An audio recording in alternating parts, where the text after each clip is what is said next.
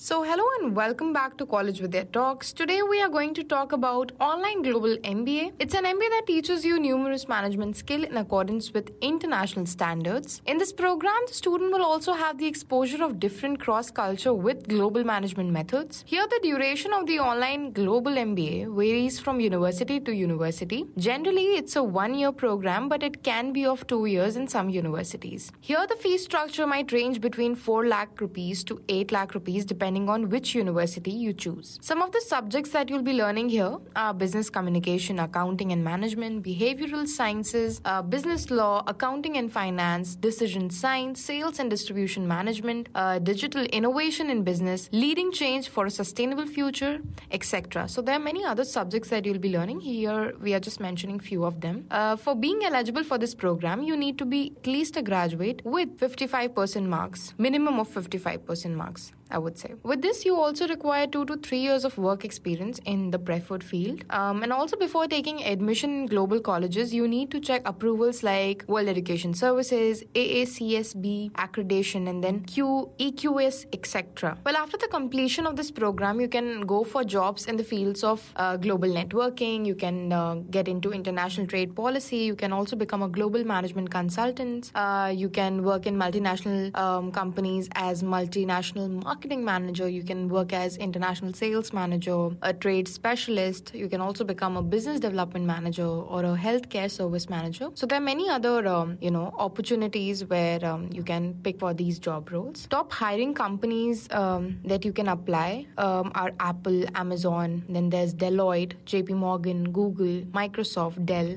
etc. So with that, we come to an end of a podcast. Till then, keep listening to College Vidya Talks.